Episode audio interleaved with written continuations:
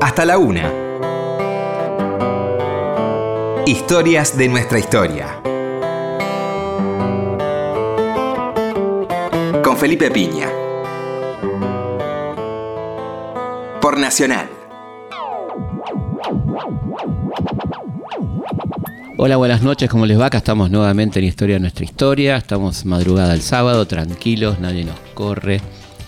Estamos con María Florencia Freijó. ¿Cómo estás? Muchas gracias por venir. ¿Qué tal, Felipe? Gracias por la invitación. Con un gran libro, la verdad que me gustó mucho, Solas, que dice mucho el título. ¿eh? Eh, así que vamos a empezar por el título. Que, ¿A qué te referís con solas? ¿no? Que es, un, es toda una definición, ¿no? Aparte decís a una acompañada, ¿no? Exacto.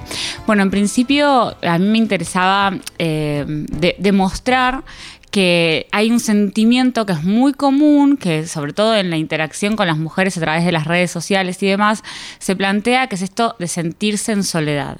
De hecho, la prevalencia en los índices de depresión de las mujeres en edad eh, adolescente y en edad de una adultez temprana es superior, casi tres puntos superior a, las depresiones masculinas. Después, a partir de los 60, esto se iguala, pero digo, bueno, ¿qué, qué nos está sucediendo? Que las mujeres se deprimen más y obviamente que hay hay todo un estudio desde una visión súper androcentrista, como es la, visión científica, por supuesto, eh, que no escapa, ¿no? no, tan por, por, supuesto, ¿eh? ¿eh? No tan por supuesto. No tan por supuesto, pero bueno, uno cuando empieza a indagar, este, encuentra... perdón que interrumpa, ¿no? Pero está tan naturalizado que decimos por supuesto, ¿no? Como que es la única visión posible, ¿no? La mirada completamente masculina de las ciencias a la mujer, ¿no? Sí, y no solo eso, sino también, digo, hasta las instancias probatorias, no sé, de, hacerlo, por ejemplo, con ratones machos o hacerlo en hombres, porque las mujeres tienen más fluctuaciones hormonales. Entonces, con todas estas cuestiones, eh, nadie nos puede explicar por qué estamos tan solas y tan cansadas. Eh, pero más allá de la visión de la salud o de una visión, si se quiere, emocional, para mí había una raíz histórica que explicar. Y mm, esta raíz es que cuando incluso leemos a las mujeres de la historia, también las, las, leemos aisladas. Claro. Nosotros cuando hacemos una lectura, por ejemplo, del feminismo, otra visión súper occidental del feminismo, tocamos, digamos, empezamos a hablar de las mujeres sufragistas, pero el, el, eh, digamos, las ideas, si se quiere, la arqueología de las ideas de las mujeres, la podemos encontrar desde Eurípides, Platón, podemos recorrer, eh, no sé, ¿viste? Toda la literatura griega. todo lo que es la literatura griega y romana Antiguo, análisis Exacto, es muy interesante. Medeas, en, el caso de Eurípides, o sea, es muy interesante ni hablar empezando por el mito de Pandora. Claro. Em, que, no, que por ahí no podemos Mito de Pandora, perdón, ¿no? Que está bueno recordar que, de qué se trata, ¿no? Ese, ese, presente griego a los hombres, ¿no? Un castigo, verdadero un castigo. Un mm. Y, es esta mujer además curiosa. Y mm, ahora ya estoy escribiendo el segundo libro eh, y tengo un capítulo que, me puede dar el lujo de hacer, me estoy dando el lujo de hacer más mm. historia, por ahí este no quería que sea tan pesado. Eh, pero bueno, lo que yo explico es que, digamos, ¿por qué se condena a Pandora? Se la condena por la curiosidad, que no es otra cosa que la curiosidad del saber. Ese valor que había en los hombres este, y en esta, eh, esta homoafectividad griega, si se quiere. Eh, se rompe cuando es, eso llega a las mujeres, ¿no? Como eso está mal en las mujeres, la mujer está mal, el acceso al conocimiento. Bueno, que le pasó a Eva también, ¿no? Le pasa a Eva. ¿Cuál es el, pecado, el pecado original, no? Exacto, y antes de Eva, Lilith. A Lilith, que es la gran olvidada, ¿no? Exacto. Eh, mm. Lilith además está buenísimo porque Lilith es, a diferencia de Eva, que nace de una costilla de Adán, nace igual que Adán del polvo, ¿no? Exacto. Y entonces le, está en condiciones de reclamarle al tipo igualdad. Y se revela y se va con el ángel. Pero aparte, hasta le, hasta le, cuestiona la forma de tener relaciones sexuales, ¿no? Exacto. Porque él tiene que estar arriba y todas esas cosas que. Está buenísimo, pero, sin embargo Lilith es una gran negada, ¿no? Exacto. Mm. Entonces, en esto de las grandes eh, negadas, eh, cuando analizamos, vos ves cualquier libro, no sé, te digo, historia del feminismo, como mm. para hacerlo más eh, claro, y ves a, las mujeres tomadas con, con cierto. Mm, aislamiento del contexto. Sí, como son personajes como, claro, especiales. Exacto. La mamá de, Mary Shelley, por ejemplo. Tal cual, o sea, mm. viste, y, digamos, cua- yo no sé cuántos años pasaron hasta que me di cuenta de que Frankenstein había sido escrito por una mujer. Ujú. Obviamente que podemos hablar también de esta cuestión de las mujeres escondiendo su nombre. Sí. eh, Acá mismo, la- en la historia argentina también. Exacto, totalmente. Entonces, y, y digo, por años. Entonces, bueno, eh, el- tal vez la rebeldía de las hijas de Safo. Digo, hay un montón de cuestiones dentro, vuelvo a- al, al tema de... de- Qué lástima que no se tome desde ahí, ¿no? Porque, Roma, que no porque arrancamos a partir de que Occidente da permiso a las feministas a, a existir, ¿no? Exacto. Y vos sabés que incluso lo que yo encuentro en la historia es que las mismas feministas, Mm. cuando hablamos del sufragio femenino, decimos que las mujeres, eh, que el feminismo lo inaugura en la necesidad de votar de las mujeres. Pero no nos preguntamos por qué teníamos esa necesidad de votar. ¿entendés? Sí. Encima, bueno, acá en Argentina hay también un antecedente eh, que creo que es, bueno, vos lo vas a saber mejor, yo, viste, no soy de la historia argentina, no sé tanto, pero eh, de más o menos 1830, que es uno de los primeros Sí. antecedentes a nivel mundial, Sí, que tiene un nombre, no me acuerdo. Sí, sí, pero- son unas, unas mujeres que le piden a Rosas eh, votar. Exacto, bueno, sé que tenía un nombre que ahora no, Ujú. acuer- no me acuerdo, pero en esta, eh, cuan- cuando, uno empieza a estudiar historia del sufragio, uno dice, bueno, las mujeres de repente parece que un día se despertaron y dijeron, vamos a romperle la- las tarlipas a los los tipos. Y vamos a ir a votar. Y en realidad uno tiene que contextualizar que en ese momento eh, la Europa estaba por entrar, hablamos de la- del feminismo que tal vez hasta 1904, después todo lo que fue Rosa Mm. de Luxemburgo, Sí. eh, eh, Clara Zetkin, digamos, el socialismo, digo, son un montón de ideas que por ahí desarrollarlas todas es mucho, pero digo, son mujeres que en realidad lo que estaban queriendo no era votar, sino opinar sobre una situación de una preguerra, pre, pre- Claro. Primera Guerra Mundial, porque los tipos, digamos, y se iban a la guerra y las que terminaban quedando en, en las fábricas incluso y en las casas y con los cuidados de las crianzas eran estas mujeres. Bueno, no es casual que la, la ola de derechos venga en la posguerra, ¿no? Porque ahí las mujeres demostraron que habían obreras, capita- capataces, maestras, todos los rubros femeninos los hacían las mujeres. Exacto. Eran choferes de colectivo, entonces ¿por qué no iban a poder votar si eran iguales, no? Exacto. O sea, por eso en el, a partir del 17 en Inglaterra y en el mundo empieza un auge de, de los derechos, voto femenino y demás, ¿no? Sí, bueno, pues tal cual, tal cual. Y, y de alguna manera, eh, si- vuelvo a esto, siento que incluso a esto que vos te referís, Mm. cuando tocamos, por ejemplo, la historia indígena, eh, yo acá cito una investigación de Sara Evans, que ella hace todo lo que es una investigación en las comunidades indígenas iroquenses, sobre todo. América del Norte. Digamos, en ese sentido es... es eh, bueno, es un, es un re- reduccionismo que uno hace. ¿no? Porque la historia latinoamericana es, es muy grande y es muy heterogénea, sobre todo la historia del indigenismo, y ni hablar en América Latina. Pero eh, es muy interesante porque ella habla que efectivamente hubo una división inicial, o sea, habló del periodo eh, neolítico, digamos, antes de la antigüedad, que efectivamente hubo una división sexual del trabajo, que, Sí. que- que se fue generando conforme las sociedades también se iban complejizando. Pero que esta división sexual del trabajo no necesariamente representaba una jerarquización de los sexos. Claro. Eh, de hecho, había una complementariedad. Entonces, bueno, yo lo que planteo es, bueno, ¿cuál fue entonces el, el mito del hombre pecador? ¿no? El, El primer mito- pecador, el Evo. Claro. La- bueno, Es el mito del cazador. El. El mito del cazador, ¿no? el mito del cazador, exacto. Y ahí que, que justifica un montón de cosas, ¿no? Es- pretende justificar. pretende justificar, que son estos antropólogos, antropólogos que viste hacían endocentrismo y eh, de repente se encontraban con, con, bueno, los hombres eran fuertes, casados, entonces por eso dominaban a las mujeres. Y es como una visión muy cerrada de, de un proceso que además es, yo diría, pa- pandémico, ¿no? Pancultural, porque al margen de que vos eh, hagas el análisis acá o en cualquier periodo de recorte que haces la historia, digo, Asia, Medio Oriente, eh, sacando algunas tribus que uno puede encontrar en África y, y hay que ver con qué miradas uno las, las analiza también. Eh, digamos, el- el el- la matriz patriarcal es eh, excede a las cuestiones que después han desarrollado propias cada, cada país y cada Claro. cultura. Sí, sí, cada, y cada vez más fuerte, depende, depende del lugar, ¿no? Exacto. Pero además hay una cuestión muy interesante que vos decís, ¿no? Que la, los hijos le corresponden a las mujeres, que tanto daño nos ha causado a los hombres, ¿no? ¿Cuántos cuántos siglos el hombre se perdió de ser padre? Que no, no termina de asumir ese rol porque el mandato viene dado de que los hijos son de la madre, ¿no? Exacto. Y, y Que no- esto recién, yo diría en los últimos 20 años, 15 años, ponele, Hay como una cosa de que Un cambio. Sí, donde los varones este, nos vamos dando cuenta de lo lindo que es este, la paternidad, de lo que lo importante que es este no cumplir solamente, sino disfrutar de ese, de ese elemento, ¿no? Que no está, no está dado por la cultura eso, ¿no? La, la paternidad, acá yo te hago una pregunta, ¿no? Como hombre. ¿La paternidad o la afectividad? La, paternidad afectiva. La paternidad. La paternidad es, es un hecho biológico, qué sé yo, que puedes asumirlo o no.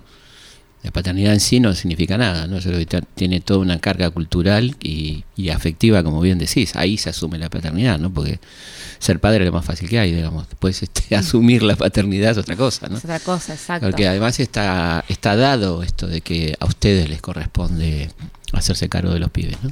Sí, a Y nosotros además, nos perdón, corresponde amar claro. y a ustedes les corresponde pelear. ¿no? Y no, y la otra cosa que yo creo que también está bueno para... Total, acá nos, nos gusta irnos al carajo, al pasto, ¿no? Me en gusta, este programa. Eh, no, la, la constitución también de, la, de los mandatos sociales donde la mujer eh, tiene que ser más deseada que deseante, ¿no? Que es una cosa tremenda cómo va constituyendo y vos lo ves ya en las nenas, como, como está ese mandato de, de ser más deseada que deseante, ¿no? Tremendo. Que, que todo lo que se pierde en la mujer por ser deseada y no deseante, ¿no? Exacto. Eh, exacto. esa carga que, que uno ha vivido y que, que tanto rompe las pelotas a, a ambos sexos, ¿no? Sí, y que hace que entre los hombres se establezca un código de, de- de la masculinidad, del diálogo entre ustedes, que, digamos, en donde ustedes reafirman el poder, Claro. poniendo constantemente en su mirada al- a una descripción de esa mujer Claro. que la vuelve o no la vuelve deseante. Claro. O sea, ustedes al intervenir y al decidir si esa mujer es deseante o no, Claro. y, y las risas que eso lleva, o en su To- y defecto, todas las descalificaciones correspondientes, Todas las histérica, descalificaciones. toda esa cosa, ¿no? Sí. Sí, la típica. Ayer justo hablábamos de eso en, en mis redes sociales en Instagram y muchas chicas me escribían y me decían la típica de que no, no les das bola y Claro. que le escriben, nada, callate, gorda, fea. Sí, Pero digo, eh, ¿cuánto pierde la mujer en ese, en esa, en ese esfuerzo permanente de deseada y no deseante, ¿no? ¿Cuánto pierde en ese, en ese permanente esfuerzo? Porque es un laburo permanente, ¿no? Tal cual, se pierde a sí misma, que es lo Claro. que planteo en, en el libro. Hay, hay una pérdida. Digo, también podemos hablar eh, filosóficamente. Acá Acá, Darío, es el momento. Stanriver este, diría, bueno, pero ¿qué es perderse a sí Mm. misma? ¿Qué es la autonomía? ¿Qué es la eh, el individuo? Bueno, por supuesto que hay otros niveles de análisis, pero sí considero que eh, el hombre al- tiene esta este el hombre heterosexual, ¿no? Claro. y, digamos, tiene este posicionamiento eh, político, social, en donde su palabra se escucha, en donde su personalidad está ¿viste? marcada, es fuerte. Eh, y la mujer de alguna manera siempre está en relación a las expectativas de los demás. Y es tremendo, porque llega un momento que hasta los, los hijos tienen muchas expectativas con respecto de su madre. O sea, llega un momento que es, viste, la, la- la carga, encima que criás, viste, eso es como que Sí. nunca eso se, se invierte. Eh, y, y las mujeres de alguna manera ahí terminamos nuevamente aislándonos. Entonces vuelvo sobre el concepto de solas. Claro. Eh, porque cuando vos pensás que, que los problemas los tenés vos, cuando vos pensás que, bueno, que estás muy cansada y ni siquiera puedes pensar por la Ujú. carga mental, el libro tiene un capítulo que es sobre Sí, la está muy carga lindo. mental. Está buenísimo eso cuando contás el- las noches este, con los ruidos de la tele aguda de, la, Cartoon Network y todo. Es cierto, ¿no? Eso sí. Sí, sí, Eso claro. sí. Pero bueno, igual me interesa esto que hablabas recién de la afectividad. Yo creo Mm. que los hombres eh, tienen, que, tienen que recuperar, primero, a la- a hoy en día cuesta mucho hablar de ética y de moral. Como que si hablas de ética y de moral te miran con cara. Pero la ética y la Son dos moral palabras hermosas. son dos muy palabras lindas, hermosas eh, que además constituyen, si, si las analizamos bien, un, Mm. una, un espacio muy sólido en donde asentar ciertas ideas. Claro, porque si no, es como de dónde te agarras. ¿De dónde te agarrás? Si no hay que nos ética, matamos digamos. todos, claro, ¿no? y si no hay ética, digamos, no hay ¿Qué hay? moral, ¿Qué hay? claro. Eh, entonces, en esto de repensar la ética y la moral, yo creo que hay que repensar una nueva ética de la afectividad. Esa es como mi bandera, una Claro. nueva ética de la ternura. Suena súper cursi, ¿viste? No, para nada, para nada. Acá, Eh, acá somos, somos de la ternura. En este programa somos de la ternura. Me, me parece muy bien, porque es lo que vos decís. Efectivamente, eh, hay hombres que seguramente disfrutaron de ese poder hegemónico, pero hay muchos otros que no. Eh, en el inicio del libro yo digo, aquellos hombres que también deseen ser abrazados en cucharita, Claro. ¿no? Y llorar. Mm. Eh, que es esto de encontrarse con, con el amor, con la ternura, con la vulnerabilidad. eh, Y, y con, llorar en el cine y que no, que no está no queda mal digo. To- claro, toda la carga que, que se tiene encima.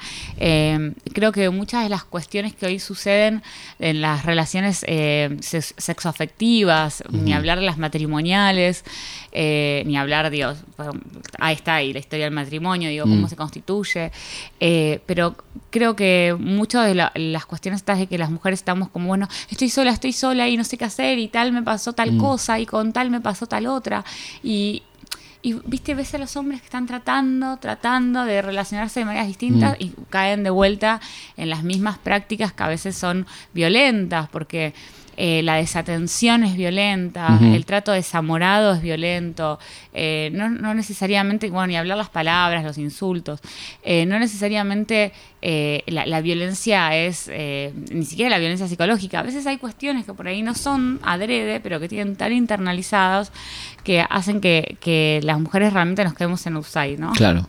Sí, sí, sí. Eh, no sabemos cómo reaccionar. Y el libro va a algunos detalles que me parecen interesantes que no son comúnmente tratados, por ejemplo, el tema de la menstruación y su costo, ¿no? El costo de menstruar. El costo de menstruar. En Es- todo sentido, incluso vos lo monetizás en dólares para que no pierda vigencia. Exacto, exacto. Sí, Sí. tal cual. Si Sí. no, imagínate, ya el libro Claro. lo- ha salido hace dos semanas, Ya ya, está, estaría antiguo. ya está. Eh, sí, efectivamente, eh, la menstruación es un factor de desigualdad a nivel mundial. Mm. Cuando uno lo dice, te miran, viste, como medio torcido. Los que no menstruan. Los que no menstruan. claro, verdad. Eh, pero yo lo que planteo es cómo puede ser que el 50% de la población menstrua y recién en el siglo XXI estamos hablando de políticas públicas para mujeres menstruantes. Mm. Ni hablar para niñas. Eh, niñas que no pueden acceder al, al- a veces hay días de, de clases que faltan porque están menstruando porque no pueden acceder a materiales eh, y en condiciones de higiene real eh, que no pongan en riesgo su salud. Total. Eh, y a veces dicen, ay, pero qué exagerado, ¿cómo no va a poder acceder a una toallita? Digo, anda al, supermercado y fíjate cuánto, fíjate primero lo que es un programa social, ¿no? Cuá- qué di- cuánto dinero se le, se le representa a una familia en un programa social. Dividirlo por cuatro y después dividir ese porcentaje en una mujer menstruante por mes, digamos. Realmente el- el- los 600 pesos de, Mm. de menstruar por mes, eh, digamos, es el 50% de lo que por ahí una persona en condiciones de pobreza e indigencia cobra. Y que va a gastar en comida. apoyo. Obviamente que lo va a gastar en comida. Obviamente lo va a gastar en comida. Entonces, ¿cómo lo solucionás Mm. siendo mujer? Bueno, obviamente faltando clases, pero también a veces usando productos que, que vuelven a poner este, en, en alerta la salud de las mujeres. Además vos decís lo de mm, la limpieza, ¿no? Que es como una cuestión que están, que vos decís, no estamos sucias, decís vos. Exacto, no estamos sucias porque, bueno, volvemos a los mitos Sí. griegos, esta cuestión de que íbamos a poner agrio el vino, digamos, el tema de la menstruación femenina eh, y sus tabú viene, ahí, bueno, Herman Grieg, eh, hay como muchas mujeres, Elisette Thibaut, que es una francesa de ahora que... que este, toca el tema y en Argentina tenemos a Agostina Mileo y a Eugenia Tashibachi, nunca el apellido es medio complicado, que han hecho con sus libros Mi Sangre y, y Que la ciencia te acompañe, han hecho también una eh, genealogía del tema de la menstruación muy interesantes. Y ellas los que, lo que plantean es esto de que la menstruación en las mujeres siempre se vio como una cuestión relacionada al peligro, ¿no? Porque claro, si yo eh, mato a, a un oso, digamos, a una persona, que si sale sangre, y de repente tengo una mujer que le sale sangre, digamos, con, digamos, de Mm. manera mm, todos los meses y no se muere, digo, al- algo con esas mujeres que pueden dar vida, que pueden Claro. además no dar la vida. Vos pensás que eh, las mujeres podían alimentar o no a sus hijos, entonces la vida dependía de esas mujeres y la muerte también. Entonces esta relación de que el- la mujer es a la naturaleza, lo que el hombre a la cultura, otro libro que tiene ese título que también es muy interesante, eh, hace- nos ha puesto en un lugar en donde menstruar tiene que ver con algo animal. La verdad que la cantidad de comparaciones en la historia de las mujeres y los animales, eh, digamos, como este, esta cuestión eh, eh, su- sucia eh, y además, eh, no sé, tribal, ¿viste? Es, es muy recurrente, pero lo, lo feo es que vas, entras a Twitter hoy en día Ujú. y tenés a una actriz que regó con una planta con Sí. sangre menstrual y la cantidad de comentarios vos decís, listo, estos vienen, estos son amigos de los griegos, vinieron, Claro. resucitaron todos y ahora son trolls de Twitter. Sí, sí. Porque digo, se aborda con un desconocimiento el tema. Y salieron muchos ginecólogos, de hecho, a hablar cuando pasó esto con Calu Rivero, de hecho, es la actriz, de, bueno, que efectivamente es una práctica mm, ancestral, lo de la regar las plantas con sangre menstrual por la cantidad de propiedades que tiene del cuerpo que Como abono, se digamos. despide como abono. Eh, pero claro, lo que daba asco es que ya había mostrado la sangre en una copa. Y yo me pregunto, toda la industria cultural de la guerra, de, de las películas de acción eh, que hay en torno a la sangre, al golpe Mm. y, y a la cuestión, ni hablar del terror, digamos. Y ahí no nos da asco. Entonces, ¿qué nos pasa que nos da asco cuando la vemos en la mano de una mujer en la copa de silicona? Claro. O sea, ¿qué nos está pasando con eso? Digo, es la misma sangre que vemos en otros contextos. Eh, y es porque todavía está esta idea de, de que del olor, de, de la mugre, de esta mujer que cuando avanza sexualmente tiene que estar limpia, incluso sexualmente, eh, absolutamente depilada. Digo, y vos cuando haces una historia de la belleza, digamos, en el antiguo Sí. Egipto también eh, estaban este tipo de ideas. Sí. Entonces, a veces uno piensa en la historia de la humanidad como siglos y siglos atrás, y en realidad somos una humanidad muy joven cuando te das cuenta que hay ideas eh, que siguen hasta el día de hoy. Está muy bueno la parte de la historia de la belleza, ¿no? En el, libro que partís de, de Eco, que es un librazo. Y cómo, cómo ha ido mm, cambiando de alguna manera eso, ¿no? Esta, esta obligación de la mujer de ser bella, ¿no? Sí, porque además lo que yo me encontré, la verdad es que cuando eh, estaba escribiendo el libro yo no sabía mucho de historia de la belleza. Eh, y me di cuenta que tenía como algunos conocimientos muy del sentido común, ¿viste? Eh, y cuando fui leyendo dije, ah, no, mira, no era tan así y demás. Entonces, eh, el libro de Eco lo había leído hacía un montón de años, eh, me, lo, me lo bajé por PDF, de hecho Claro. no lo tengo, eh, y me lo pongo a leer y claro, me doy cuenta efectivamente que la belleza eh, era una virtud social de la cual los que más la detentaban eran los hombres más que las mujeres. claro. Y esta cuestión además de, de los griegos, De que los viene griegos. ya de Pitágoras, de Platón, de esta belleza, bueno, ni hablar, eh, digamos, eh, Leonardo da Vinci, el hombre Ujú. de Vitu- Vitruvio. Vitruvio. eh, que, mm, El hombre perfecto. El hombre perfecto es el hombre que es simétrico. Mm. Entonces la belleza estaba muy relacionada a las matemáticas. Es el día de hoy que vos tenés a los médicos hablando, viste, por ahí en una nota en Telefe, en que el rostro más bello de una mujer es el rostro que le da la proporción de acá de la cara. Digo, sigue habiendo una cuestión de la simetría y de las matemáticas para definir la belleza. Ni hablar de los talles, ¿no? Claro. Eh, pero es, digo, entonces, para ¿en qué momento eh, nosotras nos volvimos tan dependientes de la belleza y los hombres se corrieron de ese, de ese lugar? ¿En qué, ¿En qué momento ellos dejaron de tener la carga mental y el costo de ser hombres? Que es lo que yo hablo del costo de ser mujer. Eh, y claro, y me encuentro con esto de que efectivamente, por supuesto en la época victoriana y que, eh, digo, bueno, María Antonieta, que, que también tuvo como así una cuestión de la estética también muy importante, pero esto que, que tuvo que ver con empezar eh, a relacionar la belleza con la delgadez. Claro. ¿no? Esta cuestión de, eh, bueno, hay códigos de vestimenta que son necesarios para definir las clases sociales.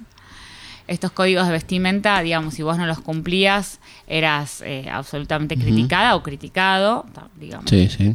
Luis, XIV fue, de, hecho, uno de los grandes, eh, y su hermano, ni hablar, que, que pensaban, Felipe de Orleans, que pensaban en, en- en el tema de la belleza y de- del espacio. Bueno, Francia ha sido... Sí. En general se piensa en la moda italiana, pero Francia tiene, tiene mucha influencia en ese sentido. Entonces, el tema era, eh, bueno, pero ¿en qué, en qué momento empezamos a vomitar para sentir que eso era más bella? Y ahí encontré la figura de las ayunadoras, que yo no la conocía, que eran mujeres que empiezan a relacionar eh, su, su relación, valga la redundancia, con Dios a través de no comer. Al no comer, obviamente después de cinco días de no comer, te pegás un viaje místico, Total, imagínate, claro. un delirio, otra que Matías Sí, sí, Salé, viste, cuando agarras el Sí, sí. cinco días sin comer, ya estabas eh, encima en esa época, viste, era, Alucinando. era como un montón. Entonces decían que ahí tenían más contacto con, con Dios y con, con las brujas y con, ¿viste? con toda esta cosa que después empieza el, el, eh, de la mujer bruja, ¿no? que en ese momento no se definía así. Eh, y la sociedad las veía muy bien, decía como, Claro. wow, qué bueno, mirá, el sacrificio Claro. que hacen. para Vale la pena. haciendo- claro. Digo, esa también es otra de las figuras que empieza a relacionar eh, la delgadez con una mm, virtud de las mujeres.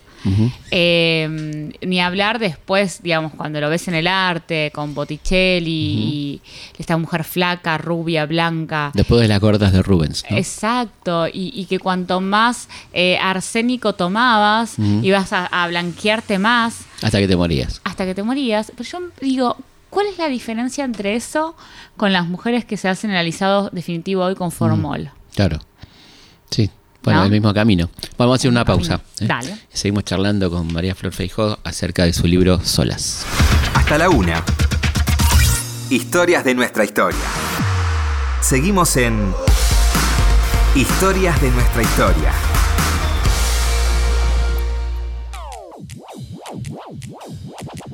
Seguimos en Historia de nuestra historia, hablando con María Florencia Feijó sobre su libro Solas.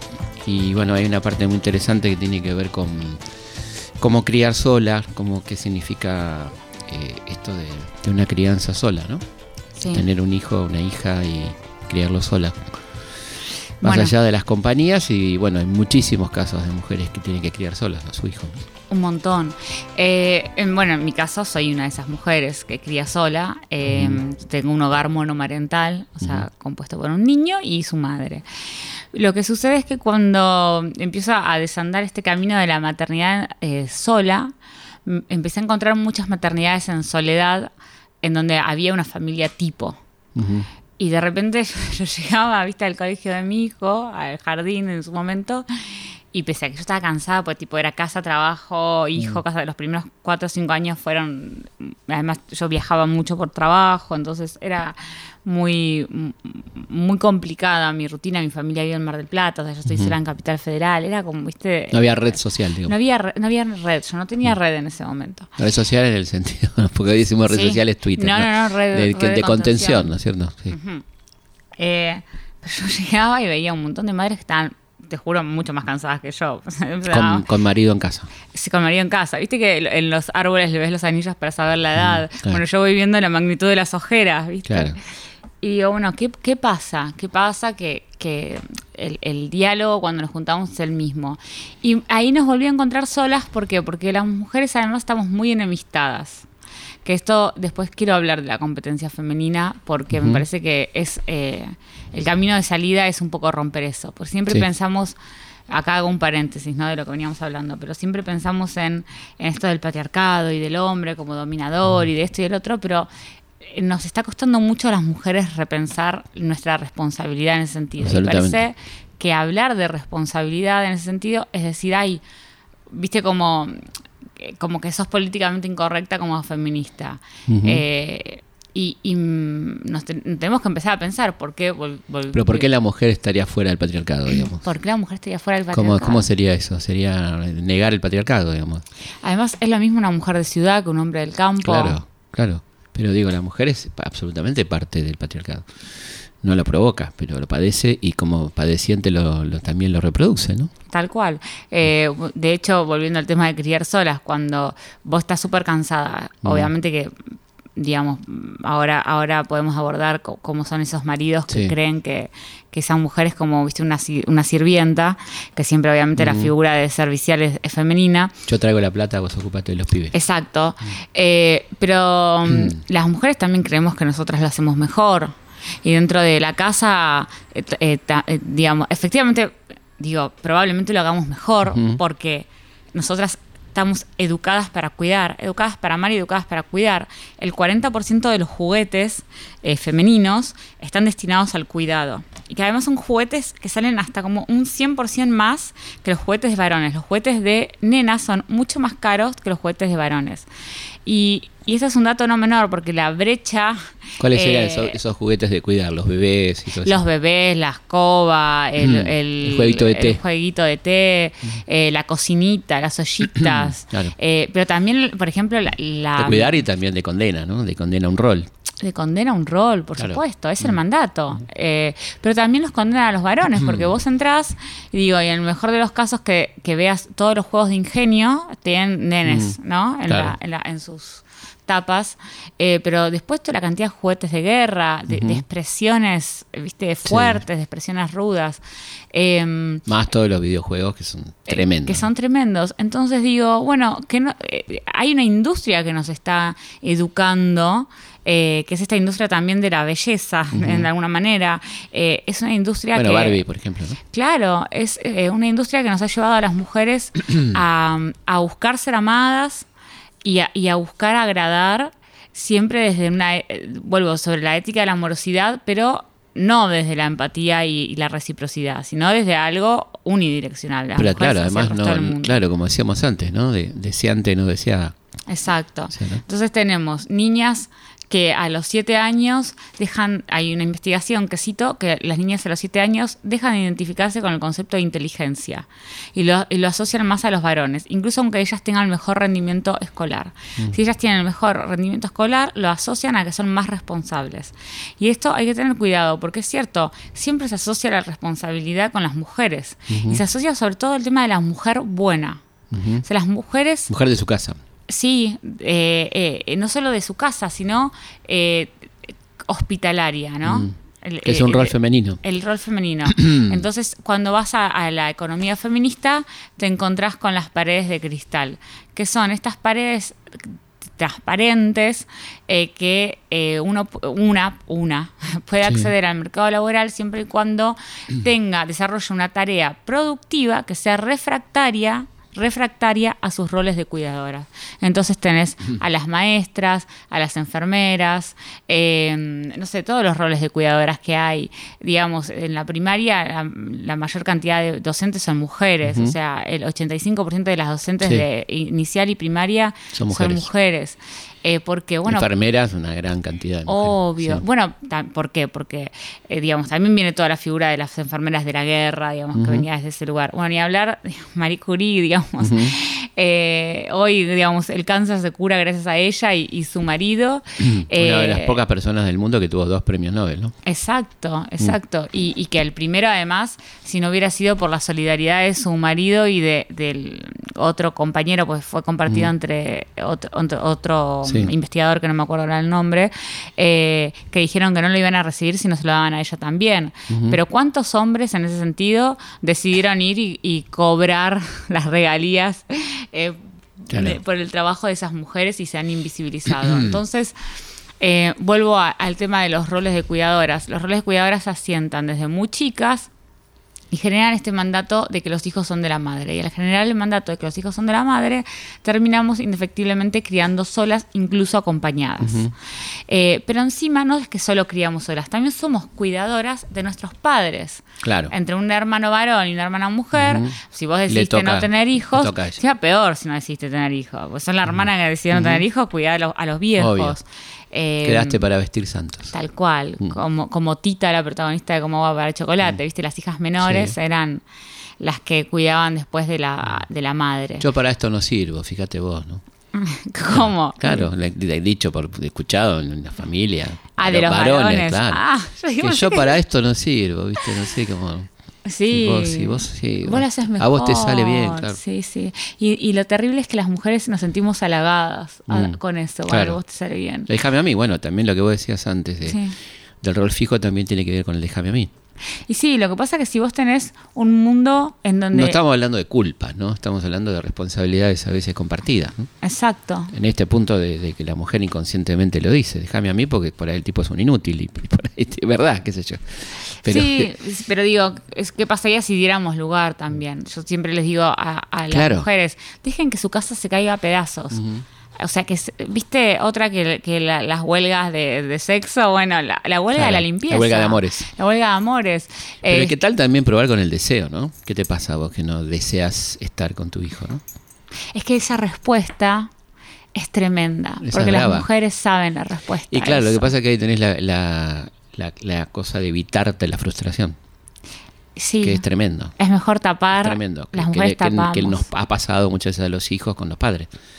No le pido porque sé que me va a decir que no, ¿no? Pero no estoy hablando de guita, estoy hablando de afecto, por supuesto. Claro. afecto. No me va a Eh, entender o no, mejor me callo la boca, me la banco y voy acumulando. Y acá es un poco lo mismo, ¿no? No pregunto porque la respuesta puede ser tremenda. Tal cual. Mm. Eh, bueno, en mi caso, por ejemplo, yo además, mi papá ta- también fue un padre ausente. Entonces, eh, yo en algún momento de mi vida me hice la pregunta, ¿qué pasa que tengo un padre ausente y que el padre de mi hijo es un padre ausente y que tantos hay y que cada vez que lo digo me dicen, ay, quédate tranquila, es la historia de la humanidad, las mujeres crían solas. Eh, ta- yo también ahí me hacía las preguntas, ¿soy yo la que está mal? ¿Viste? Eh, repetí la historia así como en un esfuerzo psicoanalítico Sí, claro, una de creer que era mi culpa. Y de repente me di cuenta que no era un problema individual, era un problema colectivo. Y empecé a investigar más datos y encontré con que el 25% de los hogares en Argentina son monoparentales o monomarentales. 25%. 25%. ¿Qué quiere decir?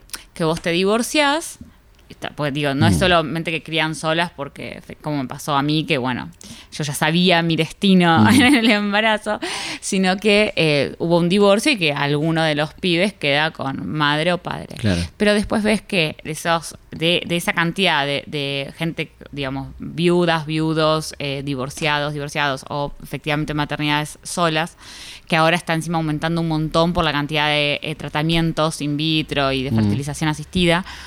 Eh, encuentro con que el 85% de esos hogares, según el Instituto Nacional de las Mujeres, están compuestos por mujeres. Pero además, dentro de los hogares en donde efectivamente hay una madre y un padre, la, per- la jefatura de hogar, esto que, que el INDEC llama las jefas de hogar, es, es un término que tiene que ver sobre todo con la percepción en el hogar de quién es el jefe, no con, lo, con quién lleva el dinero. Y vos sabés que el 45% de las jefaturas de hogar, y sigue aumentando, está compuesto por mujeres. Es decir, que efectivamente va en aumento el tema de la feminización de los hogares. Y esto es muy interesante verlo a nivel económico, porque también encontramos que los hogares más pobres son estos hogares comandados por mujeres. Entonces, Claro. ¿qué pasa? Que la pobreza y las mujeres y, y la- y este proceso de feminización que, que, mm, que según la CEPAL encuentra que 7 de cada 10 mujeres en el mundo son pobres, lo cual es un montón. 7 de cada 7 de 10. cada 10 mujeres en el mundo son pobres, según la CEPAL. 70%. Es un montón. Entonces Barbaridad. digo, es una barbaridad. ¿Qué pasa? Que es, es como si, si naturalizáramos todo el tiempo, como Mm. que esto no existe, como que esta es la dinámica natural de la sociedad. ¿Y por qué digo la dinámica natural? Porque no hay desde el Estado una política pública que sea dirigida exclusivamente a esta problemática.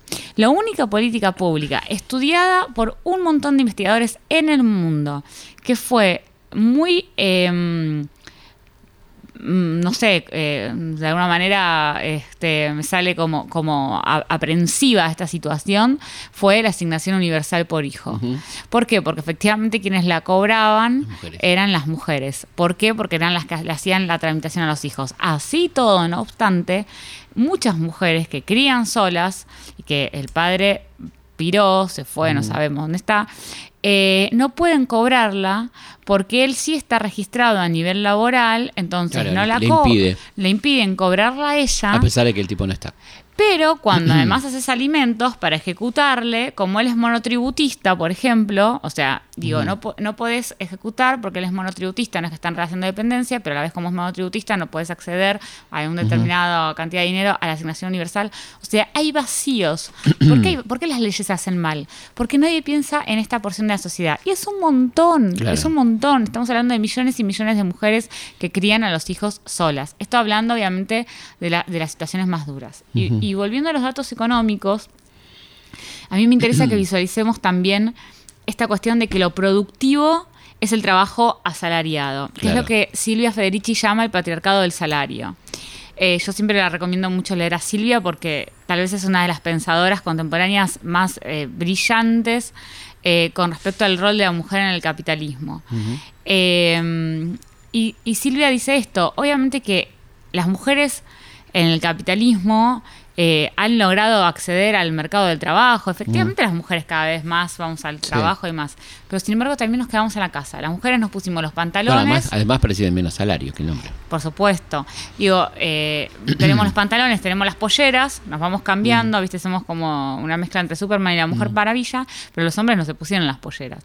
Este, entonces, en esta desigualdad trabajamos el doble o la triple jornada laboral. Y yo encontré, porque no hay, no hay muchas encuestas del uso del tiempo, en la EPDH, en la encuesta permanente de hogares, en Capital Federal, un estudio que decía que las mujeres en los percentiles de ingresos más bajos, o sea, las mujeres que efectivamente menos ganan y que probablemente están en, en situaciones laboral eh, de, de irregularidad, ¿no? Sí, la y de contratación, mucha explotación. de mucha explotación, a la vez cuando vuelven a la casa son las que trabajan mayor cantidad de Claro, horas. sí. Y acá vuelvo a hacer un análisis sobre ¿Cuánto nuestra- dura la jornada laboral de una mujer, no? Sí, no, 20 28 Eterna. millones de años. Claro.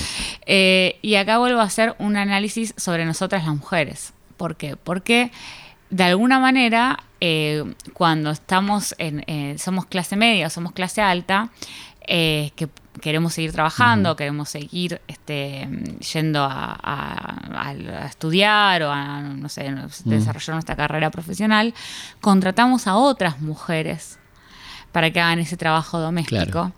Y el 75% del empleo no, o sea, doméstico está no registrado. Entonces, ¿qué nos pasa a las mujeres que explotamos a otras mujeres? Sí, y sí. voy a decir, bueno, no, pero ¿por qué las explotan esas otras mujeres y no las explotan los hombres que están dentro de la casa?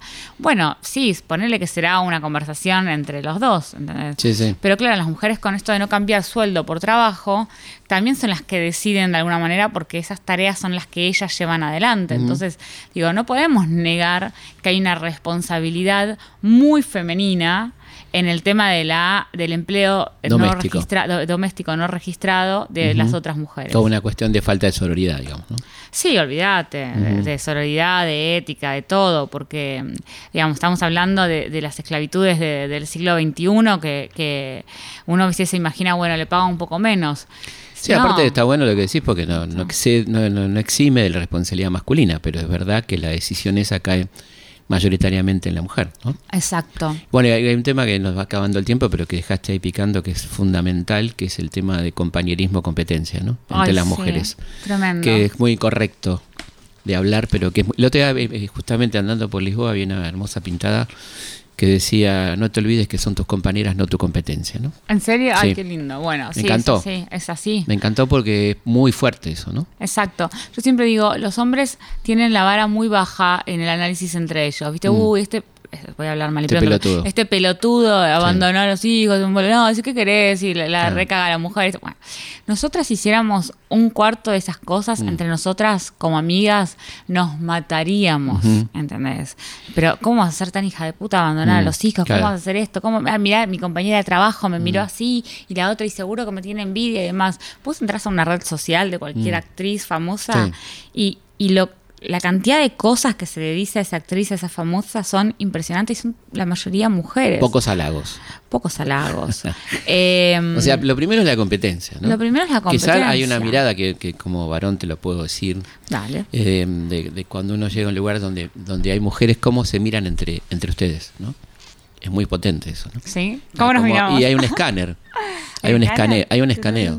Hay un escaneo de arriba en medio abajo de, de- no muy fuerte. Es muy fuerte. Sí, Creo que, hay, que hay hay- como una cosa de, no sé si envidia, eh, competencia. Llegó esta que me va a sacar el lugar, ¿no? Las miradas van a ir hacia ella y no hacia mí, ¿no? Sí, Que seguramente son mandatos, pero que Son alguna vez hay que hablarlo porque si no quedan ahí flotando y termina jodiendo el compañerismo posible, ¿no? Sí, ¿y de dónde vendrá, no? Sí. Digo, vendrá de la época esta en la que éramos cortesanas, había una Bueno, reina. viene de esta vendrá, época. Esta época sigue siendo lo mismo. ¿Qué se espera de una mujer? Tal cual. Que llegue y agrade, que a agrade, ¿no? Sea agradable. Claro, pero ¿qué nos pasa cuando una agrada más que la otra? Claro, también? ese es el tema. ¿Por qué no? ¿Por qué Llegó, no la, llegó la estrellita y se pudre todo, ¿no? Está, Sí. está todo armónico hasta que llega la linda y todas las demás mirándola, ¿no? Sí, sí, tal cual. Mm. Eh, creo que también hay algo de la relación entre madres e hijas. Que hoy en eh, día es muy competitiva, por otra parte. Siempre fue muy competitiva. Pero ahora más, porque el tipo de que te le usa la ropa o ¿no? ese tipo de cosas que Ah, antes no, antes no pasaba. Puede ser, no me ha Yo pasado. vivía, en la casa, yo vivía en una casa de mujeres. Yo le robo la ropa a mi mamá, o sea, no es revés. Yo le robo la ropa. tres hermanas, yo y mi vieja y mi viejo, y bueno, era Tremendo. No existía que le, le usen la gorra para mi vieja, por ejemplo, no era así. Es verdad. Ahora sí. Sí, hay algo que yo llamo la mujer entregadora, la entregadora, Mm. que mm, es esta mujer que en la necesidad de ser amada constantemente por un hombre y de cuidar, vos viste que eh, hay, bueno, hay un montón de, de, mm, eh, como decálogos de la buena mujer, que sobre todo en los 40, en los 50, y muchos eran como, bueno, preparar a los hijos para que todo esté en, en sintonía en función de ese padre que llegaba del trabajo. Claro. Y creo que en Y esto... el cuidado de los hermanos menores, por supuesto. Exacto, y en esto de que, digamos, vos de hecho lees literatura y la infancia, la literatura de la infancia, es algo más bien moderno, los niños, ¿viste? Digo, en, en las cortes, eh, bueno, inglesa, francesa, o sea, a los pibes se los alejaba, la reina, el rey tenían pibes, se los alejaba de la casa, molestaban. Claro. Era el, el- el palacio, el palacio de Versalles, por ejemplo, no, no era un- no recibía niños, había casas aledañas en Claro. donde se criaban a los niños con cuidadoras. Eh, entonces, de, de repente, muchas veces me pregunto, bueno, ¿cuánto de esto arrastramos al día de hoy que no podemos ver a nuestras hijas? eh, bueno, hijos, pero como el- el- es el varón y es el que va a llevar el mandato del padre, como está más protegido, pero no podemos ver a nuestras hijas desde nuestro rol de cuidar y de priorizar ese bienestar psíquico y afectivo, sino que las tenemos que todo el tiempo estar poniendo en un lugar menor, ¿viste? Como, Claro. y, y creo que est- esto de, de- esto de la relación entre madres e hijas es bastante fundacional de la competencia femenina. Todavía no lo sé muy bien. Lo voy a seguir estudiando y reflexionando. No, me parece que es un tema. Me encantó esa pintada. Me encantó esa pintada que es muy sintética. No te olvides que son tus compañeras, no tus competidoras. ¿no? Sí. Es como daría mucho más fuerza, ¿no? Y para terminar, bueno, un tema duro, pero que me parece muy interesante, que es el de la gran soledad, ¿no? Que son los femicidios, ¿no? Los femicidios. Donde hay una soledad total ahí, ¿no? Exacto, porque ¿cómo puede ser que siempre llegue más rápido el femicida que la justicia? ¿Y por qué siempre la justicia tiene que ser la única respuesta posible? Eh, ¿Qué pasa? Con todo lo que implica la justicia, ¿no? Sí, no, obviamente lo digo desde el, esque- desde el esquema puni- punitivo, Claro. digamos, porque Mm. siempre el castigo, acá da para otra discusión filosófica enorme, porque ¿Cuánto repara el castigo, no? cuánto repara el castigo y quiénes son los castigados. Claro. ¿No? ¿Quiénes son los, los castigados eh, históricamente? Eh, y además hay una cuestión de la violencia antes del, del femicidio, que es un tipo de, mm, de, de delito y crimen, digamos, de- de- ah, digo, la violencia física, psicológica y después obviamente el- el, el asesinato, el homicidio, que se suele relacionar mucho con las clases pobres. Entonces después tenés un, una- un asesinato en un country y es una super noticia. La porque, gran noticia. porque claro, ¿qué, qué hace a la noticia? ¿Qué conforma la noticia? La novedad, Mm. ¿no? Y una Pero- persona culta, te dicen. Era una persona muy era una culta. muy culta, era Sí, un sí. trabajador, Muy era querido por CEO sus de tal vecinos. lugar, género de tal. Muy, muy querido por sus vecinos. Sí. Sí. Sí, y toda esa construcción de la noticia, el, absolutamente elitista, obviamente ni hablar la construcción de las buenas y las malas víctimas. hablar. Eh, Eh, ¿Qué hacía la chica en el lugar donde no tenía que estar? no? Exacto. Bueno, es lo que pasó con el, el alegato de Lucía Pérez, eh, esto de hacer una antropología de su historia de vida y, de su historia sexual, ¿no? Su historia de vida. Básicamente sexual. Para, pa- claro, y- bueno, y no era ninguna santita. Bueno, y fue una mujer la Mm. que hizo ese alegato, digo, fue una jueza. Entonces, eh, hubo otros jueces, pero hubo una jueza. Y de hecho, la jue- de los que se, de- del que no estuvo de acuerdo con eso fue un varón, la, mujer estuvo de acuerdo. Entonces, digo, hay una profunda soledad que está abonada por, primero, se lo merece porque no quiere Sí. salir de ahí, porque está cómoda, porque no sé qué. Eh, por el- la mujer saber que además nunca va a ser escuchada y no va a ser comprendida y además va a estar presionada, por saber que las denuncias son al Pepe porque Claro. nada la va a proteger y todo lo contrario, va a poner todavía en una situación de mayor agresividad y vulnerabilidad eh, al agresor. Eh, entonces, hay algo que nos está pasando como sociedad que no estamos logrando contener, que está muy bien hablar de la justicia, pero nos está costando hablar de, de que esta soledad es cultural de las mujeres. Porque una mujer que está en situación de violencia se la mira de alguna manera como el, algo habrán hecho. Sí, sí, claramente. Eh, está muy presente. Bueno, más la, la prensa, que es la primera justicia, entre comillas, que ya decide, ¿no? Tal O cual. sea, metiéndose en las redes sociales de la víctima, toda esa cosa que es evidentemente culpabiliza, ¿no? Exacto. Y creo que una de las Y cosas. crimen pasional, digamos, ¿no? Sí, ni hablar. Es, Eso que por suerte hoy Ya casi no se usa. ya no se usa, pero hay, hay un decálogo de la red PAR que yo lo recomiendo, es un decálogo de comunicadoras para, bueno, cómo comunicar noticias con perspectiva de género y hay toda una parte exclusiva a los femicidios. Ahora, lo que yo te iba a contar es que hoy en día, eh, cuando un hombre es violento con una mujer, Todavía hay jueces que siguen apostando a la revincularización de los hijos de esa pareja con el padre. Entonces, como hay una perimetral, hay que hacer todo un trastorno de, de- ¿cómo es que se dice? De, de, mm, eh, logística para que esos hijos lleguen a ese padre porque el vínculo no se puede cortar. Entonces, muchos agresores utilizan a estos hijos para no cortar nunca el vínculo Claro. con, con esta mujer eh, que está en situación de ponerle una perimetral. ¿Por qué es esto? Porque se sigue pensando que el violento es violento con la mujer, pero No es violento con los hijos. Claro. Y entonces, ahí, ¿qué, ¿qué es lo que vos deducís de esto? Que es violento porque la mujer algo habrá hecho. Exactamente, solamente Ah. violento con la mujer. Y, y el tema del, el- ay, cómo detesto la palabra tóxico. Hay toda una, li- una literatura de hace pocos Sí. años, t- todo, viste, todo tóxico, las Sí, relaciones sí. tóxicas, el, el amor tóxico. Y me parece que tiene una falta de, de perspectiva de género impresionante, porque cuando vos hablas de toxicidad, vos hablas de dos personas Sí, dos componentes químicos. dos componentes químicos que están de igual a igual y, y no estás pudiendo ver la relación asimétrica. Eh, con esto no digo efectivamente que no haya de parte de las mujeres, so- sobre todo del entorno, que muchas veces también llevan, acompañan, digo, las suegras, la propia Claro, madre, quédate, claro. quédate por los hijos que van a hacer sin un padre. Sí. Digo, hay todo un entorno de mujeres que también sostienen que esa mujer no pueda salir de un círculo de violencia. Ahora, esto no quiere decir que no haya una relación asimétrica de fuerzas y de poder eh, que, que efectivamente hacen y llevan al femicidio y dejan a esta mujer en una situación de soledad y de indefensión. Bueno, redondeaste perfecto, pues se nos acaba el programa. Así que bueno, recomendamos muy calurosamente Solas Gracias. de María Florencia Freijó. Sabemos que el libro está andando muy bien, esperemos que siga así. Es una buena noticia que tanta gente quiera leer sobre esto, ¿no? Sí, Ah, ¿no? Nos pone, nos pone muy contentos. Y vos decías que no es un libro de autoayuda, pero es un libro de ayuda. Es un libro de ayuda, ¿no?